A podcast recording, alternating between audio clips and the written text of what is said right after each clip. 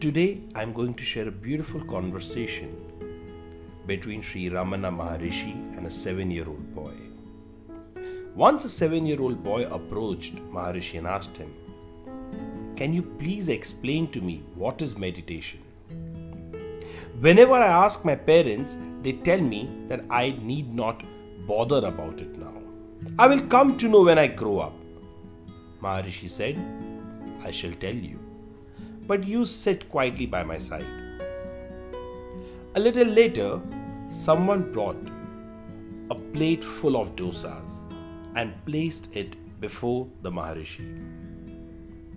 Maharishi would not eat anything unless equal quantities are distributed to all the people present over there.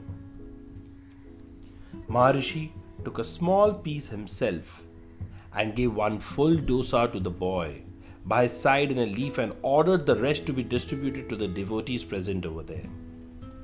He told the boy, Look here, till I raise my finger and say, hmm, you will go on eating, and you should not finish it before I give the signal.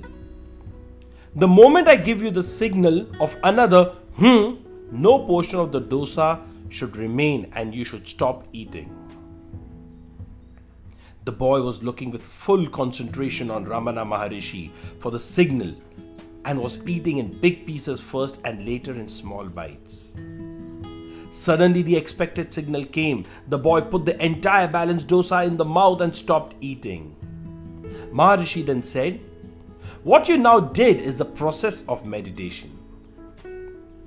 You were looking at me all the time, but were eating the dosa. Similarly, keep your mind one pointed on God, but continue with all your normal duties. Let your normal activities like walking, eating, talking go on, but your mind should be concentrated on God all the time. This is meditation, said the great Sri Ramana Maharishi.